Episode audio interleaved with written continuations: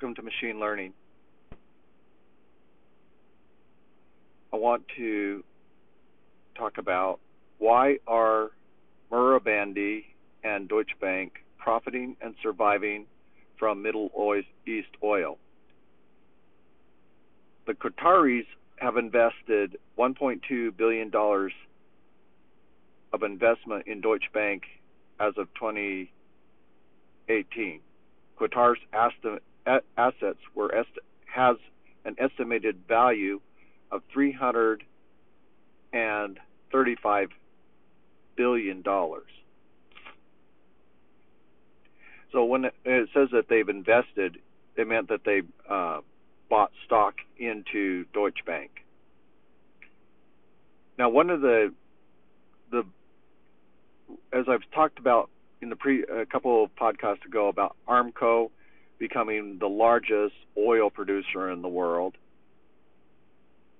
and originally starting off as um, Standard Oil and then transforming its name through different mergers to Aramco. The Qatar area is a wealth center of money. So a lot of billions and hundreds of billions of dollars are going into that area. And the banks and the trading companies that are engaged with trade in energy are the ones that are making big profits. So Marubeni is engaged in trades producing renewable energies, but also buying and selling petroleum, natural gas, liquid natural gas, and they're becoming very wealthy. So these two companies have been benefiting and profiting from Middle Eastern oil.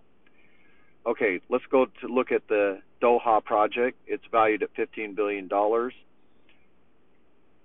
In 2018, there were 27,000 residents living on the island. The island is 5.4 square miles.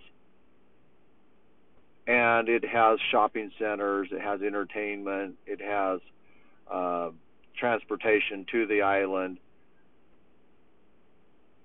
and it has uh, it's becoming a tourist attraction. And Marubeni was in charge of that project. Now, who is Marubeni? It's a Japanese company. As far as I could trace, its founder was Japanese, and it is one of the largest trading companies in the world. It has offices throughout the world. Um, some of the offices are in Dubai, in the Middle East, Abu Dhabi, Doha, Baghdad, and Riyadh. So they're very strongly positioned in the Middle East.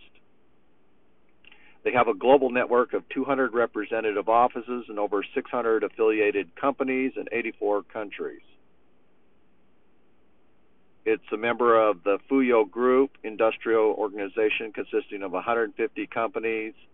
Companies included Hitachi, Nissan, Canon, uh, Denko, and Kubota, Nippon Steel. It has uh, it's in it expanded its business in the U- U.S., Australia, Brazil, Britain, West Germany, and Sweden. And it also has offices in the Soviet Union, Republic of China, Middle East, and Africa. As I've already stated, the the office, some of the key offices, countries that have um, offices, Marubeni offices in the Middle East.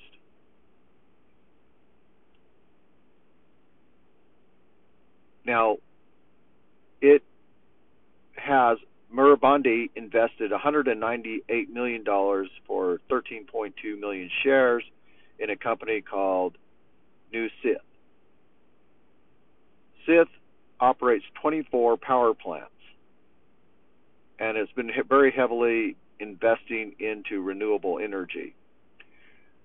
Murabandi and the Saudi Sovereign Public Investment Fund, central to the kingdom's goal to cut reliance on oil, agreed to conduct a feasibility study for producing clean hydrogen for both domestic and international markets. PIF manages more than $600 billion in assets, plans to invest $10 billion in eligible green projects by 2026, including renewable energy. And see, Murben is lined up with that because they're heavily investing in Murben energy.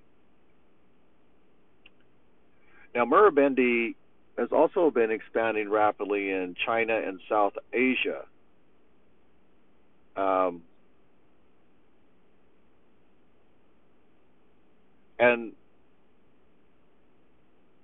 it's interesting how it's doing that. Historically, the East India Company and other British merchants began to smuggle Indian opium into China illegally, for which they demanded payment in silver. By 1839, opium sales to China paid for the entire tea trade. The British started a war with China, taking Canton, Macau, uh, Macau, Hong Kong, Amoy, Xinhai, Chappu, and Hailin. Hong Kong was ceded to Britain, and the treaty ports of Guangzhou, Amoy, Fuzhou, Shanghai, and Ningbo were open to all traders. Chinese wanted also had to pay war reparations. The war ended in 17, uh, 17 August 1842 with the Treaty of Nanking, enabling the British to carry on mercantile transactions with whatever persons they please. The treaty committed the Chinese to free trade, including the trade of opium. Well, that trade was for silver. And so you look at China, what is Murabendi trading for with China? Well, they're trading for energy, and energy is the new black gold. So if you look at the fact of how these companies are getting super big and strong, it's because of energy and it's because of financial. And so these are two companies that are profiting from uh, Middle Eastern oil and through also their money are now profiting off of renewable.